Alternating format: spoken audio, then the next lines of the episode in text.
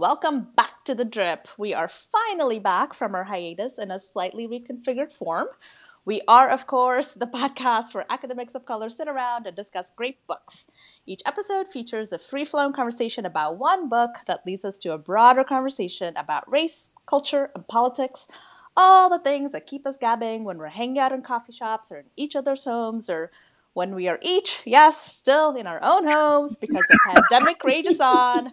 Yep. And I could, of course, rage on about all the reasons for why. For the sake of brevity, though, I'll just say abolish vaccine patents and for-profit healthcare. Mm-hmm. All right, mm-hmm. vaccines for everybody mm-hmm. now. Yes, yes, yes. All right, I am Anita Chikkatur. I'm the host for the show, and I teach in the Department of Educational Studies at Carleton College. Crystal.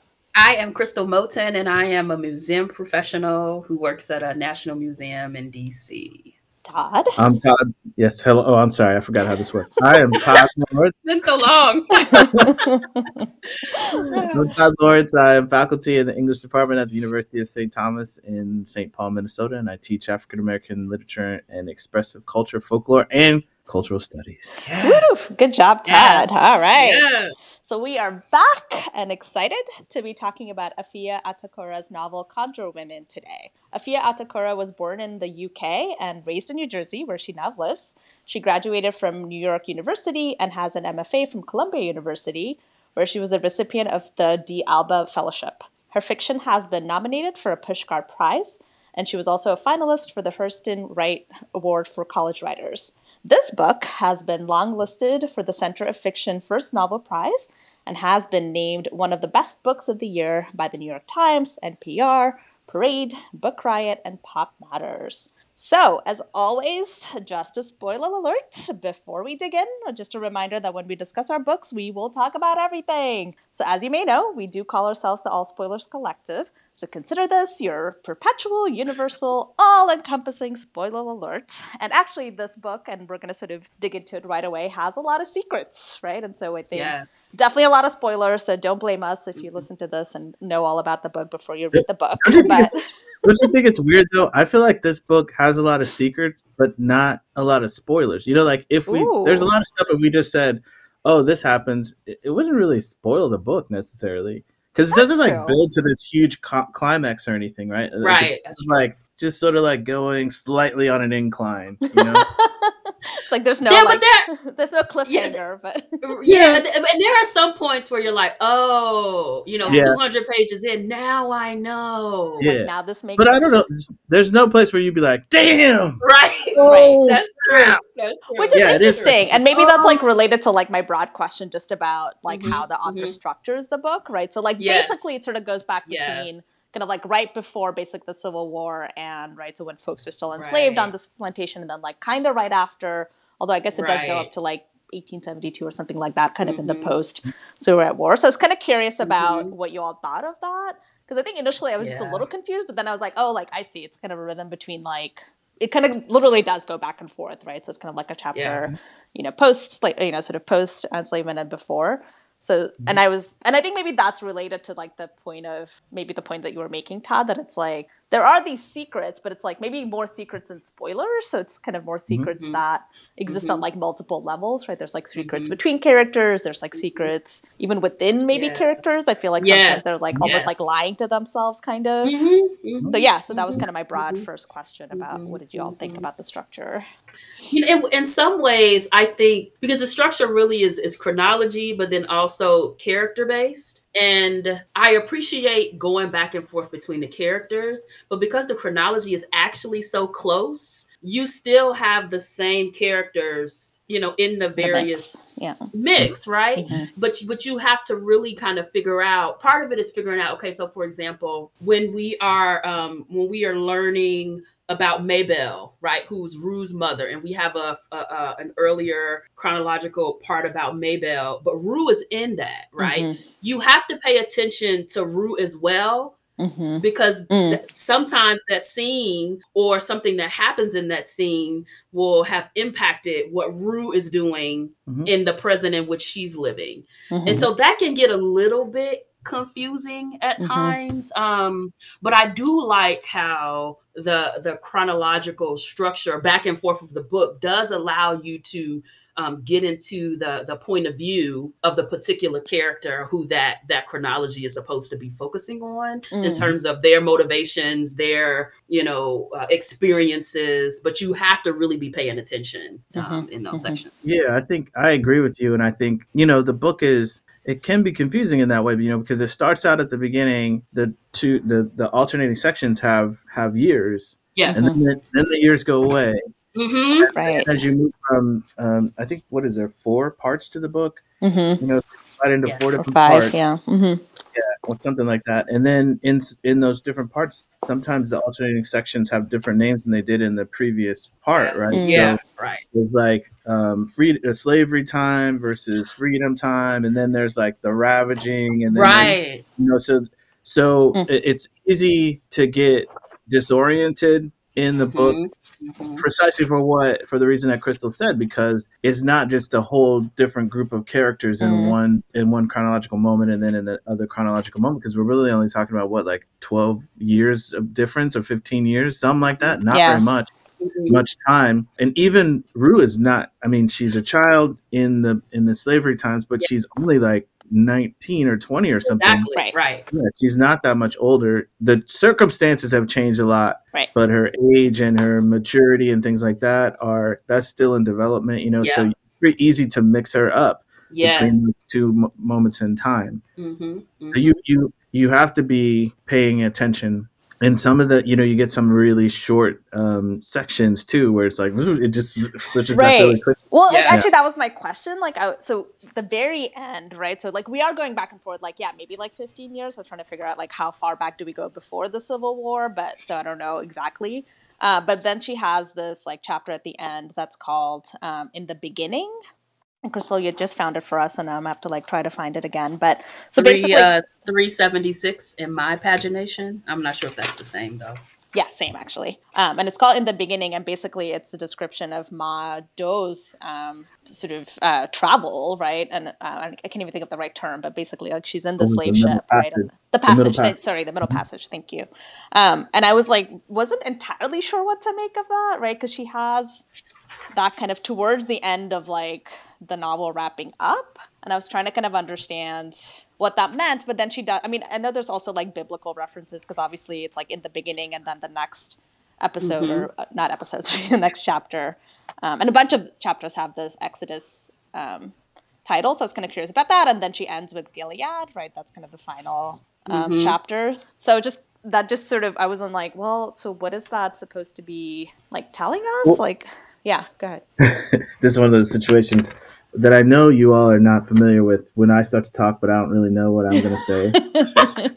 we know nothing like that, Todd. Prematurely, when I should just shut up, but I have anxiety about there being silence. So anyway, no, I mean I get. So I want to pose a, a question on top of your question because um, when I got near this might be a function of me. Um, I, I, told you all before we started recording that I had read this book over a pretty long period of time. And so um, I had to keep going back and looking at to remind myself like why this thing that was happening was really important or what was mm. the previous connection to it. Mm-hmm. And I kind of I feel like there was a way in which I lost sight or sense of uh, Ma Do's importance as a character. Mm. And I think that you know number one she's like everyone's mother, right? Mm-hmm, like right. even though she isn't bio- their biological mother, right, she right. is their you know mother de facto mother, I guess you might mm. say, because she takes care of all the all the children on the plantation. She raises them, and also she's really the mother of Verena in some ways because Verena's mm-hmm. mother has basically like Mm-hmm. right doesn't like her for and i i'm not sure if i remember why that is exactly but um she doesn't i think she didn't she want a girl baby basically because she's the okay. second wife remember and then she's right. able to produce okay. a male heir yeah okay. Mm-hmm. So so there that's Ma Do and then also is am i wrong that Mado and rue are sort of together in this uh yes this conspiracy i don't know yes. this yeah this deceitful action i guess right. yeah, right. yeah yeah yeah yeah right writing yep. the letters because Mado can read but rue can't right so uh, yeah. and write so mm-hmm. she writes these letters to this uh, aunt up north of Verena's just sort of putting them off so that they don't come down or don't send mm-hmm. someone to look for mm-hmm. after the war's over right so those are two mm-hmm. really important ways that she's in that she's in the story. But I don't. Is there more? Is there? You think there needs to be more to give her this section to herself? I mean, no, I guess actually, yeah. Person on the plantation that we know of who had a life in Africa right. before, right? Is that right. it? Right. I was no, but I think your point about like how she was the mother actually made me think like maybe it's her sort of reframing like what in whose beginning and like what beginning could be right so like in the bible it's like mm-hmm. in the mm-hmm. beginning there was god and that's like in some ways in the beginning there was mado right and sort of her journey and like her coming to here so it's like maybe that's just what it is right just like reminding us of like her importance um, and just the fact that she literally is this like maternal figure for so many people um, whether yeah, or not yeah. they were biological but also the i like the terrible irony of slavery was that her own children, her biological mm-hmm. children, were taken away from her, right? And so I think so maybe, yeah. So actually, that makes maybe that makes sense to me that it's like just reminding us of like her importance, even though like she goes back, mm-hmm. she's not like in the text kind of throughout consistently necessarily. Um, yeah. So yeah, yeah, so maybe that is it. That's kind of interesting. I mean, and then you know, one thing that I'm thinking uh, also is about again how we were thinking about where this comes in the novel. You know, mm-hmm. this is this comes after Rue has basically fessed up to Verena that you know the right. war's over. You you know you've been it, you know, we not told you this in seven years. And then we get um, this in the beginning yeah. um, section, and then right the, the the chapter right after that goes right to Mado, and Mado and uh, Verena's kind of goodbye yeah goodbye right? And so perhaps that's also part of it because you know by the time this this is happening in the story mado is actually unable to keep writing the letters right? Mm-hmm. and so the secret is almost going to be exposed anyway. And so and she's close to, she's really cl- about to die right? Mm-hmm, seems mm-hmm, like it right. yeah. seems like it. the, these two chapters frames the whole novel with yeah. the beginning with Mado's journey mm-hmm. and then Mado's death. Even though that's right. not like literally the beginning of it, but that's kind of right. like framing. Yeah. yeah. Right. Right. But I guess yeah. I think the other thing I was thinking about, Crystal, about your point about right that they're like close in time, but I was also thinking mm-hmm. about right the whole ruse that they have to have to like stay free, and just that like very thin line between actually being free and not being free, right? Like just because right. they were freed from like enslavement, like mm-hmm. a lot mm-hmm. of right like a lot of black um, formerly enslaved folk had to stay and sort of be uh, right had to stay on plantations to like actually work and like work for very little. So just thinking about that sort of notion of freedom time also being sort of somewhat very much tenuous, right? And they they were able to have this like crazy scheme right. to basically right. like pretend to be mm-hmm. Verena and sort of say that she's still there, and like right. the fact that like Rue and Mado were the only ones who knew that, and just like the weight of that, I can't even imagine, right? Just like you're basically exactly. responsible for like mm-hmm. potentially a whole community becoming unfree again. Um, right, exactly, right. Because I mean, they, they they have this understanding that although um, chattel slavery is over, that doesn't necessarily mean freedom has come. Yeah. Right. And so for them to be able to craft and live their own version of freedom, mm-hmm. they have to create this circumstance because because there's a part in the chapter in the book early on where they're like, yeah, you know, um, had had had Verena had Verena actually understood that the war was over and that she was in control of the plantation actually then we would be unfree in the system of sharecropping like they yes. actually act, somewhat actually reflects on yes. that you know yeah. in the book um so because i think wasn't that they, what was happening on the plantation next even next door yes right. yes yeah. exactly exactly yeah. exactly so, yeah so i think it's important to that what they what uh rue and mado are doing is to allow them to live on that land as if they own it. Yes, they would yes. not be able to do it. I mean, it, like so. I mean, this is the thing about emancipation is when slaves were, you know, so-called emancipated, it was without anything, no money, right. no provisions, no access to land, and in, even in the cases where um, you know, where the Freedmen's Bureau or some other institution provided land for black folks after emancipation, it was quickly stolen from them, exactly. like really quickly, right? And um, and so this is what they feared, right? Like, okay, we ha- we're living on what's left of this plantation. The master Ma- Marsh Charles is dead, and everybody's dead. All the white people are dead except for Verena, mm-hmm. and even the existence of the one white person connected to this land puts our existence in right. in question, right? Exactly. Like, right. Yeah. So and then I was thinking too, like, so they, it, it, and you guys correct me if I'm remembering this wrong, but I mean, basically they've, they've, it's sort of like grown up all around them. Like they're basically hidden away yeah. in some part of this plantation. Yep. And there's also, especially later in the, in the later times, there's like these, uh, essentially like, um, Ku Klux Klanners that are yep, like right. circling around right. them, right? You know, threatening their existence, like, right if they if they wander off into the forest, they might get burned up or strung up or whatever. Right. Yep. The threat of whiteness surrounds them. Yes. And so they have put yeah. away this one white woman right. as a way to protect themselves. Yeah. And, and uh, you, your that point, um, Todd, makes me think when you know when uh, before this as the Civil War is happening, um, and they're reflecting on Mass Charles you know they note that he's bought up all of the land like he has right. been like he has had this like impetus to buy up all the land around the plantation and what that does is that isolates his plantation and so when the civil war breaks out the the enslaved people on his plant well all of the white men are going off to fight in the civil right. war the next plantation is actually like there's one nearby, but it's not so so close. And right. so partially they're able to kind of keep up their their secret because of Master Charles's greed and his right. land grabbing and his you know his decisions to like want to be in control of everything. Um, and that's one reason why they're able to um, kind of create this community of, of themselves because they literally are isolated right. Um, in some senses. Um i was gonna really, oh go ahead. Oh go ahead. No, you oh, go ahead. go ahead. I was going to move us no, on, so if you want to finish up, yeah. Okay, I was only going to just add that that really um, is you see that in so many um, rural black communities mm-hmm. um, following the war and up mm. into the 1900s, even where black folks were off trying to mind their own business, but when they became, you know, like, like when known. when they made the money, you know, like basically if they started to make, they started to prosper, mm-hmm. then white folks found a way to take that land from, mm. including burn everything down and kill them all. You know, right. so right. so I think the fear that they had has been historically speaking proven to be uh, a fear that is justified exactly. over and over and over again in, in American right. history. Right. right. Yeah. I mean, I was just gonna say, let's keep talking about the white folks, right? Especially like Verena, right? I mean, must we talk about the white folks? well, we must because I feel like one of the things we were talking about is like I feel like the you know kind of the marketing for this book like totally set me up for a different kind of book, right? Because at least mm. in my mm. like version of the sort of description in the back,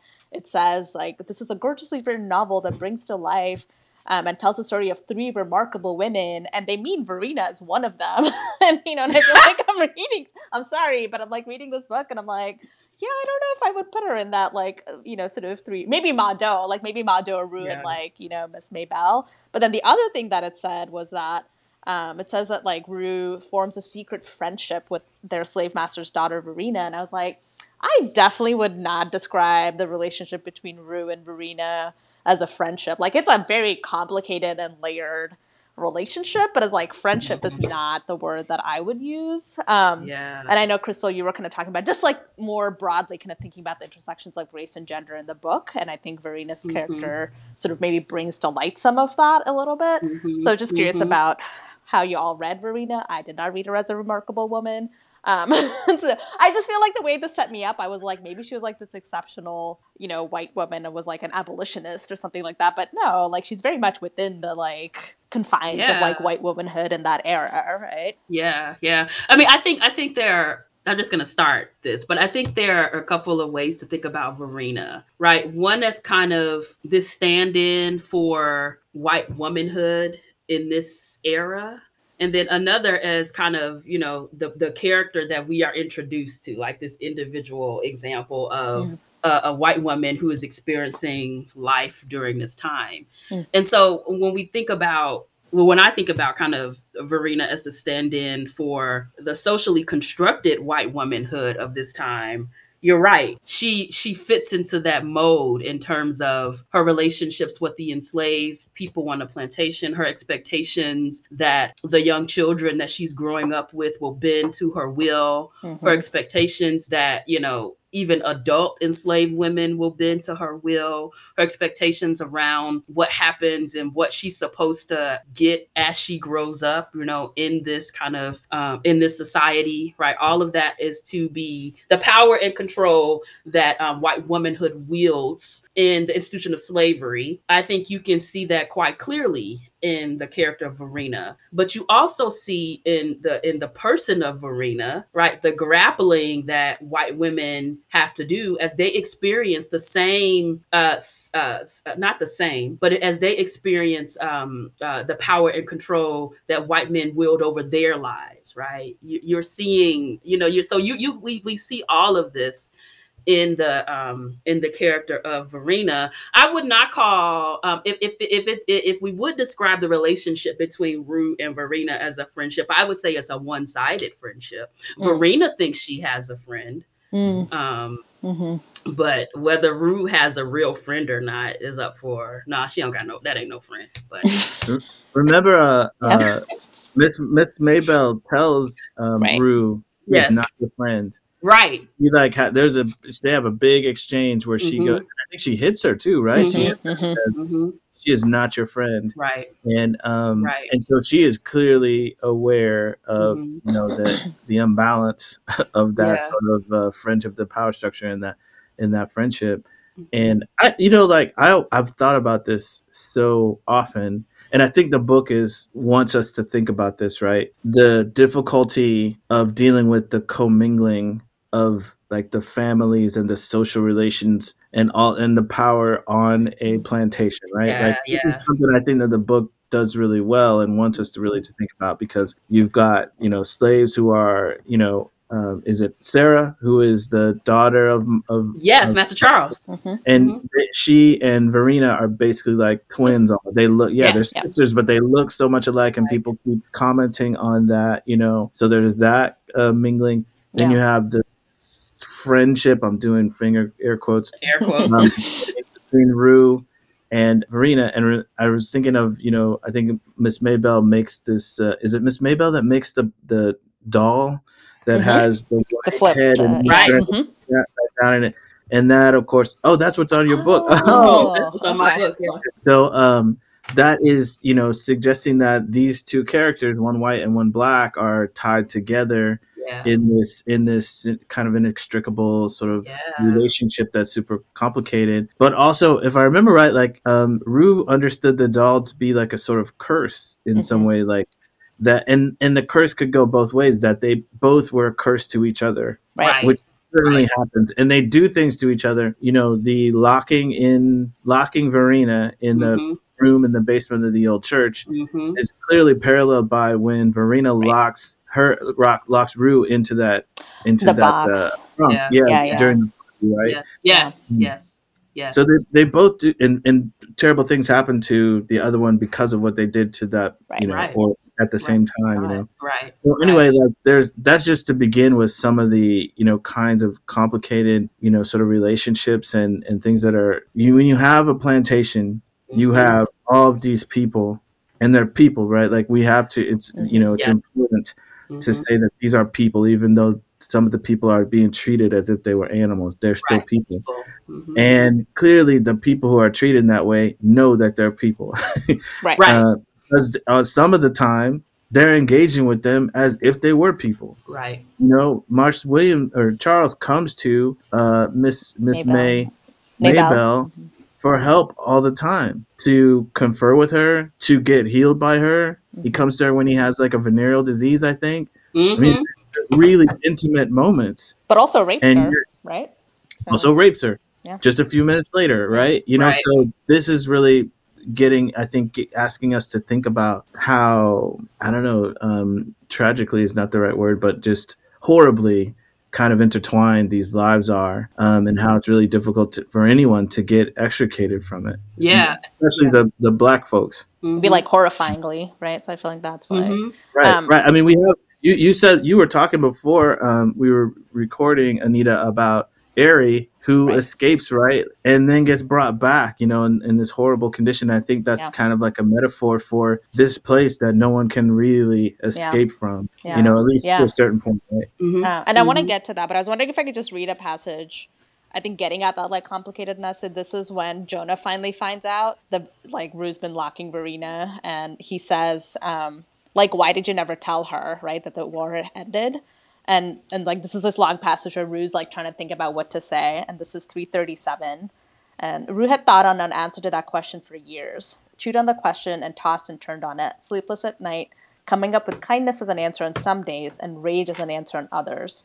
She could have said to Jonah that Verena didn't have any living relations, save a spinster aunt up north that she'd never known. She could have said that Verena, opium blind, had been too fragile to accept the South surrender till the lie told to comfort her comfort her was too old to alter. Rue could have said that the world would not have been kind to a disgraced belle who had never been expected to even bathe herself. She could have mm. said that Verena would have reclaimed her house, or what left of it, and would have turned her slaves into her workers, paid them in scraps and promises like nothing had changed, a different name for the same thing. She could have said that Verena deserved it, deserved only to see the day of light in small gasps, to prowl the woods only un- safely unseen at night, the Verena deserved to still have nightmares of her brother's dead on battlefields and of exploding cannonballs and of Yankee devils with cloven foot. The Verena deserved it all, deserved to be locked up, left to stay waiting and praying after a glory that was that wasn't ever going to come. All of those things were true, but what Rue said to Jonah was the, was true most of all. I just didn't want her to leave. Mm. And I was like, wow, that's a lot. yeah. Uh, yeah but uh, this conversation is actually uh, making me think about this doll that's the cover of the book the version of the book i have mm-hmm. because uh, you know the doll we, we see the doll all throughout the novel um, and one of the most kind of poignant times for me when the doll comes up is when bean gets the doll mm-hmm. because verena gives bean the doll but by the time Bean has the doll. The actually the actual two parts of the doll have been separated. They've been disconnected and in some ways that's where we is kind of a foretelling that mm. Rue and Verena are going to have this disconnection. We don't quite know yet how, um, mm. but we know that something is going to happen because they are not together entwined, intertwined with this doll. Mm. And what I think, what I was thinking about is that the the conjuring that created that doll that kept that doll together, that keep that kept Verena and Rue together, has now been broken um, mm. in some way, um, and we're going to see that play out. Um, so I, I, mean, I think in terms of thinking about um, the relationship between uh, Rue and Verena, this doll is really important, and um, and and that's kind of what I was uh, as I was reading the novel. That's what I kept coming back to, and I think it was also because it was the cover of the version of the right. book I had, but it re- that that really just made a lot of sense uh, to me in terms. And am I remember correctly that like very initially when Maybelle was still making the doll, Rue saw just like her part of it and thought it was a doll for mm-hmm. her. Yeah, ended up that it was actually a doll for Verena, which I think Verena. is like really complicated because in some ways Rue was like, my mom giving me this doll is going to finally show me that she loves me. And actually, mm-hmm. Maybelle putting that doll and sort of intertwining their fates was like a way to show that she loved her daughter because she was trying to mm-hmm. protect her maybe oh i think yeah.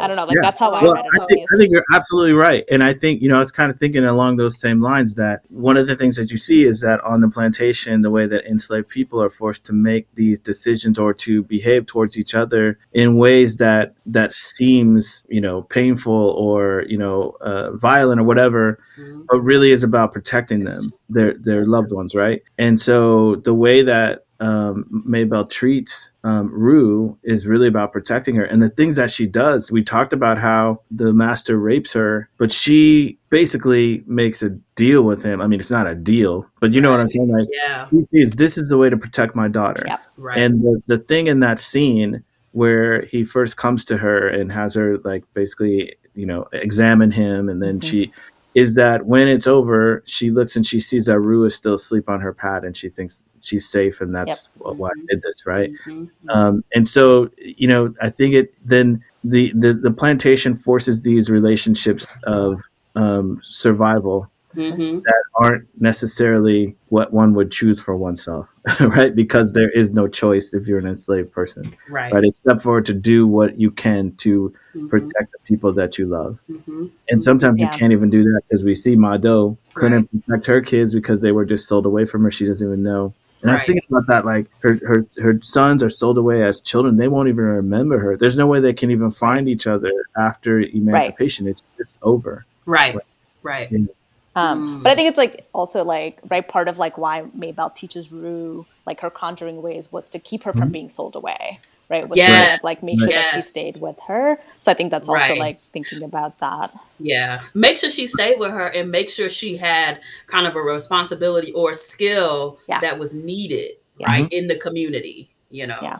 But it's but isn't it? It's both good and bad, right? right. So yes. it's like what right. you have to give, mm-hmm. But it also is part of the thing that keeps her tied to this place. Exactly, is, that's true. Right, and so and and that she would say in the passage that you just read, I just didn't want her to leave, even though she knows that right. uh, Verena is basically the source of anything bad mm-hmm. that's going to happen on the plantation. Mm-hmm. She still mm-hmm. doesn't want her to leave because someplace in her heart they are friends or yeah. sisters, and she wants that to be the case. Right. Because that's the way it would be if you took right. slavery and racism and all this stuff away from the equation. Two young girls the same age going to be friends, right? Right.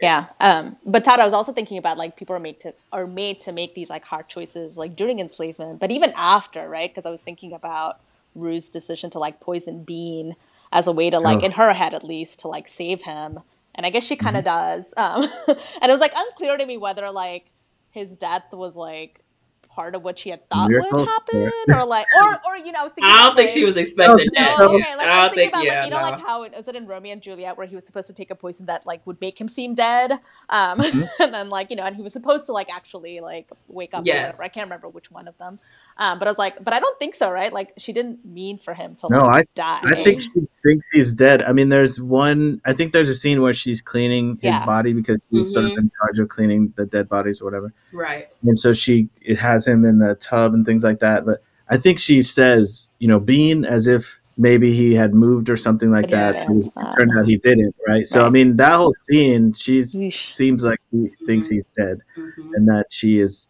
regretful of what she's yeah, done. And by the way, like her name means regret. Oh. oh my um, gosh, um, but, yes. But but I, I, looked this up too. But it also Rue is like this um, bush with that whose mm. leaves are healing. You know, so her nice. name has those two. Okay, wow. and both of those kind of make sense for her. Wow. Yeah, so. yeah.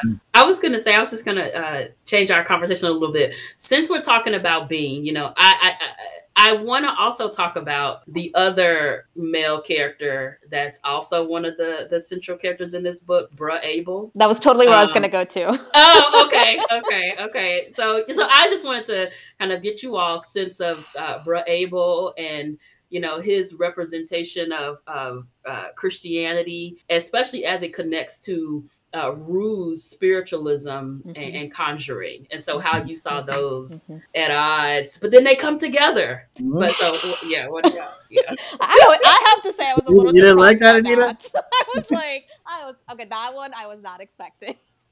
yeah, I was like, yeah. huh. I, I don't know. It was like really just. I mean, some of it was like pretty disturbing, right? Just kind of thinking about. um just the like the baptism and kind of like I mean her baptism was kind of like forced, right? So she was like mm-hmm. being forced to do that so she wouldn't get kicked out because people were like becoming suspicious of her and sort of all these things, mm-hmm. uh, which mm-hmm. I think mm-hmm. is actually also maybe parallel to like how Christianity spread in like a lot of places and kind of thinking about right sort of all of that. So that was kind of interesting to me. But mm-hmm. he was also interesting and Bean too, right? Because like he could potentially pass for White, right. and it seemed like mm-hmm. Bean almost did, right? So maybe, um, well, he does at the end. He does at the end. That's true because like Verena sort of claims him. He's Bean's dad too, right? Exactly. That that and that's the transit. I mean, that's the connection I was making. That ah. Bruh mm-hmm. Abel is Bean's dad. Yes. Yes. And and yes. and, and, and, and secret. Yeah. Sorry, yes. y'all. what? That actually was a pretty big one, right? that was huge. We told you at the beginning and also poor Jonah. Oh my gosh, poor Jonah. Oh, oh, oh. yeah. That kind of came out of nowhere to be. I was yes. like, what? Wait, yeah. yeah. Oh. So like none of the kids then were his. None right? of them. Mm-mm. Um, Mm-mm. They weren't all and he knew it. and he knew. right? And he knew. Oh yeah. I mean, what? he had to. Well, yeah. Yeah, I don't think they were all Bruh Abels, but I okay. they were none of Jonah's. Right, mm-hmm. right, right, right. And he he clearly knew that. So anyway, but yes, right. Bruh Abel. Let's mm-hmm. go. Let's talk about him. Mm-hmm. So he's like well, a I mean, I, preacher. Is that kind of his like? Yes mm-hmm. thing? Yes, okay. Yes, yes, yes. And you know, it's interesting, like the role of mothers in this um in this novel, um, because he is there's some disconnect between him and his mother, and I believe it's a rejection of him by his mother, mm-hmm. um, which Queenie. you know, yes, Queenie, yeah. right, which which shapes him, you know, he, who he becomes. But as I was thinking about him and his connection to Rue, I like I saw them in the novel as kind of the two big ideas about spirituality, right? And there are only a couple of possibilities, right? They're going to be in conflict. Mm. One is going to end up, you know, ruling and the other subservient, or they're going to come together in some way and be able to coexist. Mm. Um, and so, in some ways, Rue and Bruh Abel's relationship to me is also an example of the way in which kind of uh, the, the, prevailing Christianity may be the one that's the most flashy, but you hmm. still mm. need this kind of these other forms of spirituality that actually are what's keeping the community mm. uh, alive and spiritually free, mm. you know, in some senses. I agree with you 100%. I agree with you 100%. Like at first I I was with you Anita where I was like, "Wait, mm. she's she's with him now?" because I, you know, the the novel I think initially positions them as um, adversaries, right? Like exactly. they're fighting against each other, and she mm-hmm. sees like her survival in his defeat. Right. Um, but I think if we really sort of think about the relationship between, let's say, you know, like Christianity, the way that he is presenting it, and um, conjure or hoodoo, the mm-hmm. way that she is presenting it, they're really connected to each other, yes. right? Mm-hmm. Yeah.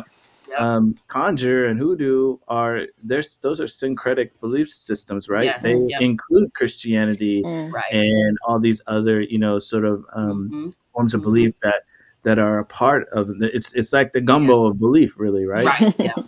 and mm-hmm. um and so christianity like people like to believe you know it's like that thing like um my belief is religion and yours is superstition right mm. um people like to believe mm-hmm. that and, and forgive me for i don't mean to offend anyone but all forms of belief are based upon you know you got to believe without proof right um, right mm-hmm. and there's there's there's really magic involved yes in all of it yes. really mm-hmm. just because you call it a miracle doesn't mean it's not magic or it's better mm. than my magic right so right um, and this book is it has several sort of moments when you could uh, something happens that is unexplainable that could be attributed as a miracle mm-hmm. or as magic right mm-hmm. when Bean comes back to life how right. that happen? Right. Did Jesus make that happen, or did you know Rue make that happen? Right. How did it happen? Well, I think that's one of the really parts of the novel that I like is that they, those things don't get explained. Mm. And, mm-hmm. um, you have to you can sort of think about and grapple with as much as the people in the novel, the characters in the novel are grappling with it as well, including Rue. Like I don't think mm-hmm. Rue has an explanation for yeah. why such a thing has happened. And so I I think about her I think she's fascinating as a kind of um, representation of the conjure woman, especially you know in comparison to her mother, who seems to be much more certain in her practice, right. in yes. the work that she's doing. Yes. Where Rue sort of like, this is what she told me to do, and I think if you do this, you'll get this result, but maybe I don't know. you know? Right, right, right, right, yeah, yeah, yeah, and, and and so um, you know she's not nearly as as certain about it as as uh, as her mother is. So I think you know mm-hmm. that sort of brings into the equation, it's it sort of puts Christianity or organized religion and hoodoo or conjure on a hmm. similar level. And like yes. like Crystal was saying, they're equally important mm-hmm. in communities, right? Mm-hmm. mm-hmm. mm-hmm. People people like talk about conjure as if it doesn't exist today. For example, it does. Yes, people still practice conjure and hoodoo. Yes like yes. a lot. Mm-hmm. mm-hmm. you know, and people practice conjure and hoodoo and are Christian. Mm-hmm. mm-hmm. There you go. Mm-hmm. Right. There you go. So you it, go. it really does make sense that in the mm. end they would come together, and when they when they do, I mean, if they leave each other, it's amicable. Yeah. You know, yeah. so yeah. Um, I was gonna no, you go ahead. It's probably no. Just two things. I guess I was one. I was yeah, gonna say. Go I think part ahead. of like my surprise was maybe that she was into men generally. Like I think I read Rue as like queer oh, okay. initially. Oh, okay. Just because like there was like this talk about like how she hadn't been with anybody, so I think it was like partly that. But I think your comments, both of your comments, make me think like that. I think now it also makes sense to me where you know there's that point where she like wants uh, Bruh Abel back because like if she's like if this is what's gonna make my community feel better like I'm right. fine with that. Like I'm fine with like people believing in something else if that's going to make them like make their lives better. So I'm like, okay, like that then makes sense to me too. So anyway, Crystal. Yeah. she yeah. has that power. There's a moment where she can basically destroy him, right? Where she comes exactly because when she finds him drunk, yeah. Yeah, yes, I mean, yes, she could yes, end it right there and say, "Look, here's your here's your preacher man," and she right. doesn't. Right, right. right. So that makes sense to me more now. and you know, I um throughout the novel, I had thought Rue and Jonah were going to have a, a, um, a there was some there was definitely something there. there right? yeah. yeah. that's what I thought. Um, yeah. But the, the where I was going to go, Anita, before your comments, were the fact that Bruh Abel he knew what was going on with Bean the whole time but he let right. Ruby ostracized right. because uh, for true. for being and, and and and he let he let the community um, kind of attack her and, and and she be responsible for you know everything that was going on with Bean when he knew that that was his son and um, you know the, the characteristics that he had were in his family right yeah um, and so to me I don't think we got full of uh, uh, enough of a conversation, discussion, explanation because that's revealed and it's toward the end.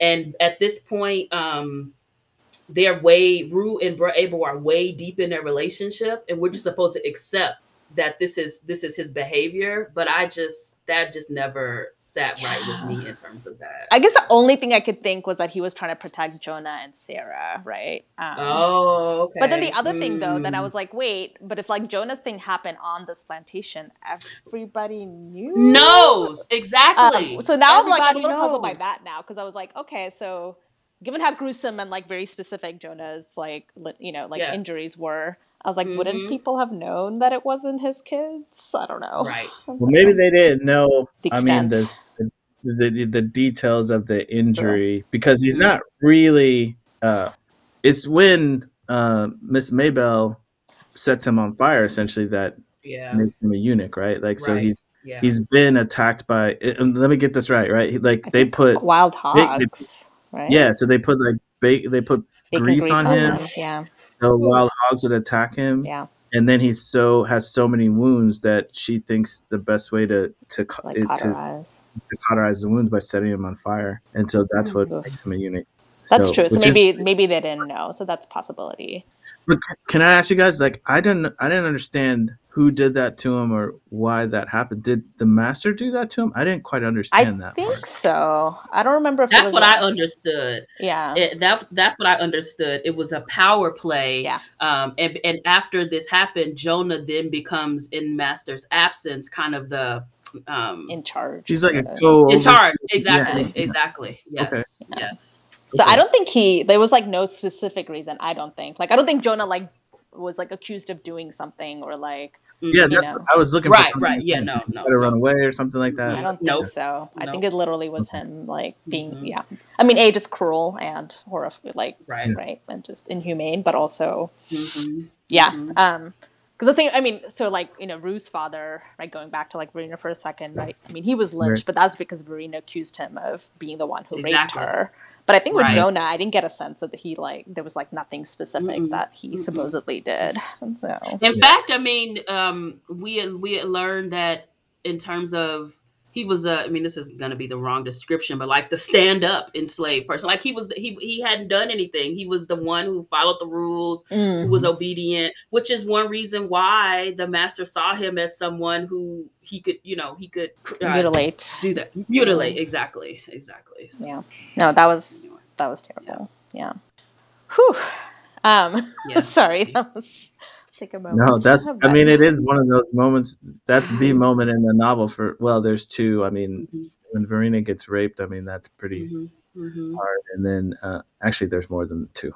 there's a lot of moments. Those are, yeah. those are two that I remember that really sort of like set me mm-hmm. back where I was like, what? Yeah. But I think with Jonah, that's like the original horror. Then like so many things happen from that, right? Just right. Like, thinking yes. about right, like yeah. so that happens, and therefore like. Well, and you find out about that after you you've already gotten to know him. Right. Right. I, mean, I think that's you know she does this in the novel time and time again, where you find out, oh, this is why exactly. this person behaving in this way right. right. to this point, even though this happened before that, right. because mm-hmm. she's going back and forth and moving like this. Right. And you find out midway through the novel, and you're like, "What the?" You know, so it mm-hmm. has it does have like this real dramatic impact on you as a reader. Mm-hmm. Yeah, mm-hmm. yeah. I mean, I feel like it would have been wow. like dramatic and horrible no matter what, but then like you understand yeah. like so much more about like what's happened since mm-hmm. then. I think, but I think generally, I think Todd, you were like, it's kind of interesting to think about this novel as like everybody has these motivations, right? And generally, like a lot of the times it's actually like good motivations, right? Like Rue's decision to like poison Bean was like her attempt to like try and save him, even though like you know she thinks of it, and I'm like, no, it's like Rue, no, please like, no, like, don't do it, don't do it, Rue. this is not gonna work out. And like oddly enough, it does right. actually work out in this like really right. bizarre kind of. It way, almost right? didn't though. It almost didn't. That's true. That's true. So I was just thinking of you know dead. what, but it did. He was dead. he was. Yeah. I it, mean, it, possible. It only worked out because of an unexplained miracle. So. Right. Magic. Magic. Well, which I think is like interesting. Even the Aries like comeback mm. was like very horrible, but like initially, right? Like she potentially like turned into a starling and left, right? And kind of yeah. started thinking about like the potential of magic or miracles or however we want to think about it. Mm-hmm. Like mm-hmm. basically, like sometimes that's what it takes to like be free, right? That actually like in the like realm of like human re- reality and possibility, like freedom maybe isn't even possible. Mm-hmm. Right. Mm-hmm. So I don't know. No, I think I think the book the book plays with that uh, in a way that's really interesting to me, which is you know to think about the power of belief and how people yes. experience it. And yeah. you know, like I mm. I used to always think of you know the story of the um, Africans who could fly, right? And yes, um, that that the you know the the slave master used salt to keep them from flying home, but mm-hmm. they, thought that you could you could fly and, and you know and like um a song of solomon right at the end of song of solomon mm-hmm. uh, toni morrison's novel that he flies home mm-hmm. Um, mm-hmm. And and i thought like th- how powerful it would be if that really happened but then i realized like how powerful it is that people believe believed it. right yeah. it's the belief that's more powerful than the reality mm-hmm. Mm-hmm. right and so you know, conjure and Christianity, which we have talked about before as both systems of belief, the power is in the fact that people believe right. um, what they're practicing, right? And they believe that this will happen if I do this, or, you know, if I carry this fetish, mm-hmm. you know, mm-hmm. et cetera, et cetera, et cetera. It's that power of belief yeah. that makes all that happen. Yeah. Yeah. Yeah. Yeah. Yeah. Cause I guess, and, you know, I was just gonna say, and one of the things that perhaps made uh, Rue's mom Maybell more confident is that she had just lived long enough to understand human nature to know that mm-hmm. okay, mm-hmm. this is the connection.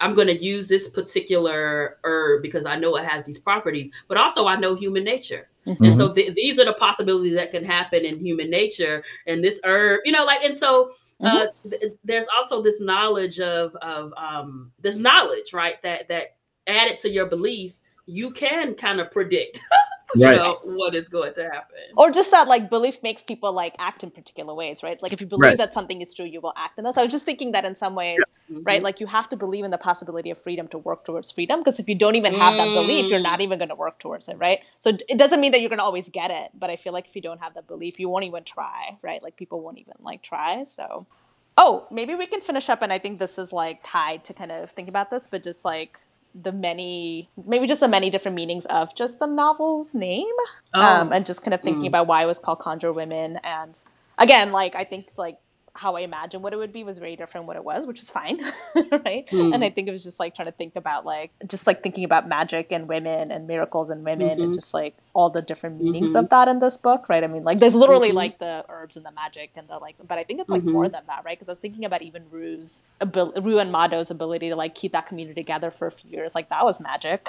right? Like I mean, yes, mm-hmm. it was like them mm-hmm. writing those letters and it was all of that, but it was also oh, some yeah. like level of like magic as well. And it's actually then mm-hmm. thinking back to the um, to your point about like Bean getting the doll and like how it was kind of like a foretelling or sort of a foreshadowing of like the disconnection, but it's also like yes. a foretelling of the community in some ways ending, right? Sort of in its mm. like protective spell mm-hmm. in some ways. And so I was kind of thinking mm-hmm. about that as mm-hmm. well, right? He says, "Can I just point? Uh, this is not an answer to your question, That's okay. but I just want to point out that when he when she sees him with the doll mm-hmm. and um, she says, "What happened to the other part?" He says, "I did some surgery, I think, or I think he said that's like, exactly mm. what he said." I did yes. some surgery, yes. and then that last section, he's a surgeon, right? like that's him in the in the yeah. last uh, scene. So mm-hmm, mm-hmm, that's kind of foreshadowing mm-hmm. for a yeah. couple of things. Yeah. yeah. Wow. Yeah. No, I mean, in terms of the title, Anita, I thought all of those things you just mentioned. Um, but um, what I was really keyed on in when I was thinking about beginning the book was the role kind of medicine and healing would play. And so that was the initial yeah. kind of um understanding I was I went into the book mm-hmm. with Um, but of course, there was so much more than I mean. I think Rue's and Maybell's ability to heal is still at the center, but there's so much more connected to that yeah. that I think the title also points us to. Yeah. Yeah, and thanks Todd for looking up Rue, and I feel like that actually makes yeah. a lot of sense to me, kind of both mm-hmm. the like regret and the like healing. Mm-hmm. So I feel like that's mm-hmm. like really mm-hmm. interesting. Um, cool. I think we're like pretty coming yeah. to the end. Um, so we're gonna do our usual, just go around and say, you know, I don't know what you're reading, watching, listening to, eating, whatever's bringing you joy these days. Um, Crystal, yes. do you want to start us off? Well, you know, at first, okay, okay. Now I got two things because um, at first I was going to be serious and talk about, you know, the serious book I'm reading that's called The Three Mothers mm. How the Mothers of Martin Luther King Jr., Malcolm X, and James Baldwin Shaped the Nation. Whoa. And it's really, yeah, it's really kind of um, to get us thinking about the, the women who their role in these men's lives, right? To kind of think about kind of gender and and, um, mm. and, and, and the, the, influence of their mothers. But when you said what's bringing me joy, like that brings me joy because that's kind of my area of research. Yeah. But when you said what's bringing me joy, I also thought about the fact that I have been watching a lot of trashy TV lately. and I have been watching two shows. So, two shows I have been watching, and then also listening to the now unpopular Clubhouse. So, um, the two shows I've been watching has been Married at First Sight, and then also Ready to Love. The reason why I keep watching these shows is because they dramatic. They real dramatic, and I love, I love me some trashy dramatics. Um, but then also because on Clubhouse, there's this club where a group of black women come together during the week and discuss, like analyze, like trashy why these people acting this way, the trashy TV. And I just enjoy listening to it so much. And Aww, so I, I can't that. like, yeah, I can't be in the room without knowing what happened on the actual episode. So I watch the episode, but I watch the episode because I like the episode. But I watch the episode so that then I can listen to this conversation and know what's going on. So that's what that's what's been giving me joy. I love it. Um, it's the rage of crystal. yes, I yes. agree. I love it. Thanks, Crystal. Todd. Mm-hmm. Yes. Uh okay, so I had nothing as exciting as all of that. I know, seriously. I feel like we should have you gone la- gone last, but that's okay. um, I'm gonna mention something weird that I uh, read that I so uh, like the last few months I've been trying to you know like find a good novel that just I can't put down, mm-hmm. and I've sort of struck out a couple of times mainly because I just couldn't get started in them, but this one book I picked up, which is called Savage Holiday. Now, this is a novel uh, by Richard Wright um, oh. about um, white people. It's a murder mystery. Oh. And it is crazy. It is so crazy. it is like, it's insane. It's so offensive. I mean, like, I don't even know. Like, well, it's crazy. I couldn't put it down. Oh my god! Many people would be like, "What the hell?" Yeah, but yeah, I mean, so I I think I recommend it. So, when was it? When was it published? Uh, let's see. I got a copy of it. Uh, okay. Grab it real quick, and you hear my my chair roll across the floor. um, Nineteen. Is it fifty four? Yeah, 1954. Wow. Okay. 1954. It, here's what it says on the front mm. An act of violence touches off the great lost novel, one of the most notable gifts of U.S. writing. Great what novel? Wow. Great yeah, lost novel? Lost novel. So, wait, let me read this. Uh, he was 43, wealthy, respected. She was young, sensual, notorious. savage destiny united them. That's like that's what this is. Wow. okay. I think it's crazy. It's a crazy book. Okay. It's a crazy book, and it's like pretty short. You can read it, you know, like in mm-hmm. a night or two nights or something. Mm-hmm.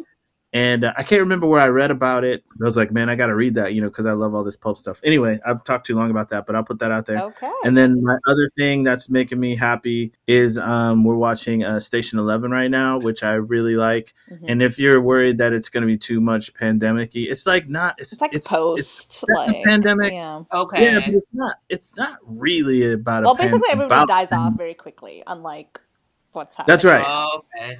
Right. So oh. there's there's one ep like the yeah. first episode is like pandemicy, but after that, like everyone's dead, so it's all it's all good. it's about about the survivors. It's about the survivors. yeah, it's about the survivors. Oh, okay. yes. And they go around. They're in a troop, and they go around and they they do Shakespeare. Yeah. Um, yeah. around oh. the Great Lakes, you know. Okay. And it's it's very it's it's it's quite cool. different from the novel. So oh, okay. it's based on a novel. Okay. Um, but and it's quite different from that. But there's enough, you know, similarity that if you read the novel, you'll like it, and okay. um, and it's good. It's good, good acting, good show. Yeah, I actually enjoyed it too. So I would also recommend that. Um, but my recommendation, or sort of the thing that I really enjoyed reading last month, was uh, Louise Eld- Erd- uh, sorry Erdrich's new book, The Sentence and oh. it's like actually set in Minneapolis between November 2019 oh. and November 2020. So I will say I recommend it, but also I basically cried through most of it because it's talking oh. about George Floyd's murder and the uprisings, but from like an indigenous perspective in a way. So it was like really good, but also just like it's like really compelling but yes i guess i would recommend it but also make sure that you're like in an emotional state to be able to like relive those days and so um, wow. but i thought it was like really beautifully written and it was really good so that's my recommendation and also station mm. 11 and i haven't watched any of the trashy shows that crystal recommended but now i yeah, might I uh, they're very heteronormative so okay. i'll just say okay. that i'll just Good to know. Um, mm-hmm. Awesome. So, our next book that we're going to be gabbing about, or our next ep- episode, is The Other Black Girl by Zakiya Dalila Harris. Um, and I'm the only one who's read it so far, and I'm the one who's recommended this time. But I'm actually like super excited to talk about it with Todd and Crystal because I'm not entirely sure what to make of it, and I'll just leave it there. Uh, so we hope that you join us, having read that book as well. And just as a reminder, you can find the podcast on iTunes, Stitcher, all the places where you find podcasts. I know there's like issues with Spotify, and we could maybe get into that another time. Uh, please get vaccinated and boosted and keep wearing those masks and washing those hands and staying safe, please. Thank you for listening, and we're sending out big virtual hugs to you all. Bye, y'all. Hugs. Bye bye. This has been another brand new episode of The Drip recorded remotely from the very frigid St. Paul and Minneapolis in Minnesota and Washington, D.C. The show is written, produced, and directed by Anita Chikkatur, Crystal Moten, and me, Todd Lawrence. We are the All Spoilers Collective. Special thanks to Lord Jordan X of Kansas City, Missouri for our music. It's been a long time since we recorded a show, and we just wanted you all to know that we missed you. We'll be back next month with a new episode in which we will discuss The Other Black Girl by Zakiya Dalila Harris. Until then, take care of yourselves and each other. Peace.